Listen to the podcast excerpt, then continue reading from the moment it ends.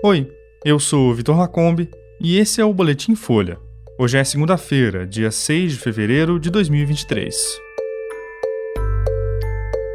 Terremoto de magnitude 7,8 mata milhares na Turquia e na Síria.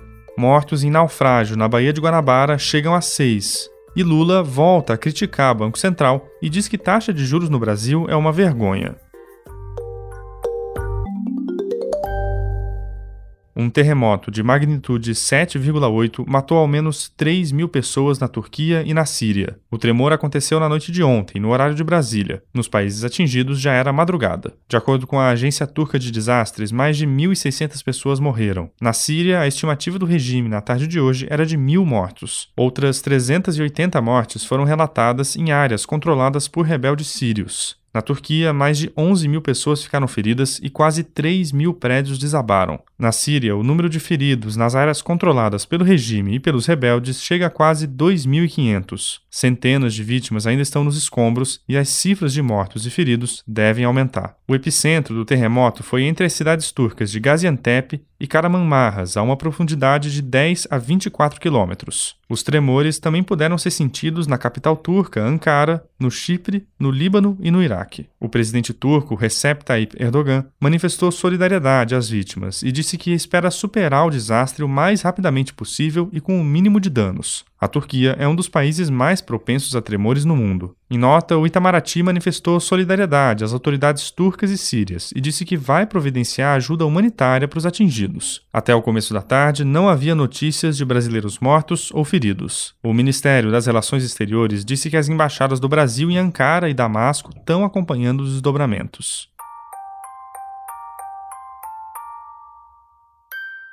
Os bombeiros encontraram hoje os corpos de mais três pessoas que estavam na embarcação que afundou no fim da tarde de ontem na Baía de Guanabara, no Rio. Com isso, o número de mortos chega a seis. Três pessoas continuam desaparecidas, entre elas um adolescente. De acordo com os bombeiros, foram encontrados os corpos de um homem próximo ao vão central da Ponte Rio-Niterói e de uma mulher e uma criança dentro da embarcação. Ao todo, 14 pessoas estavam na embarcação. Seis foram resgatadas com vida, incluindo duas crianças, e encaminhadas para um hospital municipal na Ilha do Governador. Todas já receberam alta. Mais de 50 bombeiros participam das buscas. Guarda-vidas e mergulhadores atuam com o apoio de lanchas, motos aquáticas, botes e aeronaves. A Capitania dos Portos não havia se pronunciado sobre o naufrágio até a conclusão desse boletim. E o presidente Lula reforçou hoje as críticas que tem feito ao Banco Central e disse que a atual taxa de juros no país é uma vergonha. O petista falou que não existe justificativa para o nível atual da Selic, que está em 13,75%. A manifestação aconteceu durante a posse do novo presidente do BNDES, Aloysio Mercadante. Lula afirmou que o Brasil tem uma cultura de viver com juros altos. Ele também chamou o empresariado a se posicionar e reclamar do nível dos juros no país. Na última quarta-feira, o Comitê de Política Monetária do Banco Central manteve a taxa básica em 13,75% ao ano pela quarta reunião consecutiva, a primeira desde que Lula tomou posse. A autoridade monetária também sinalizou que deve deixar os juros nesse nível por mais tempo e fez um alerta para piora nas expectativas expectativas de inflação. O tom do comunicado desagradou o presidente.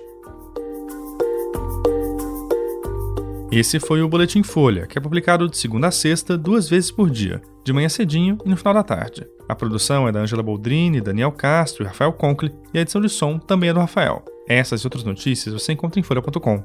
Até mais.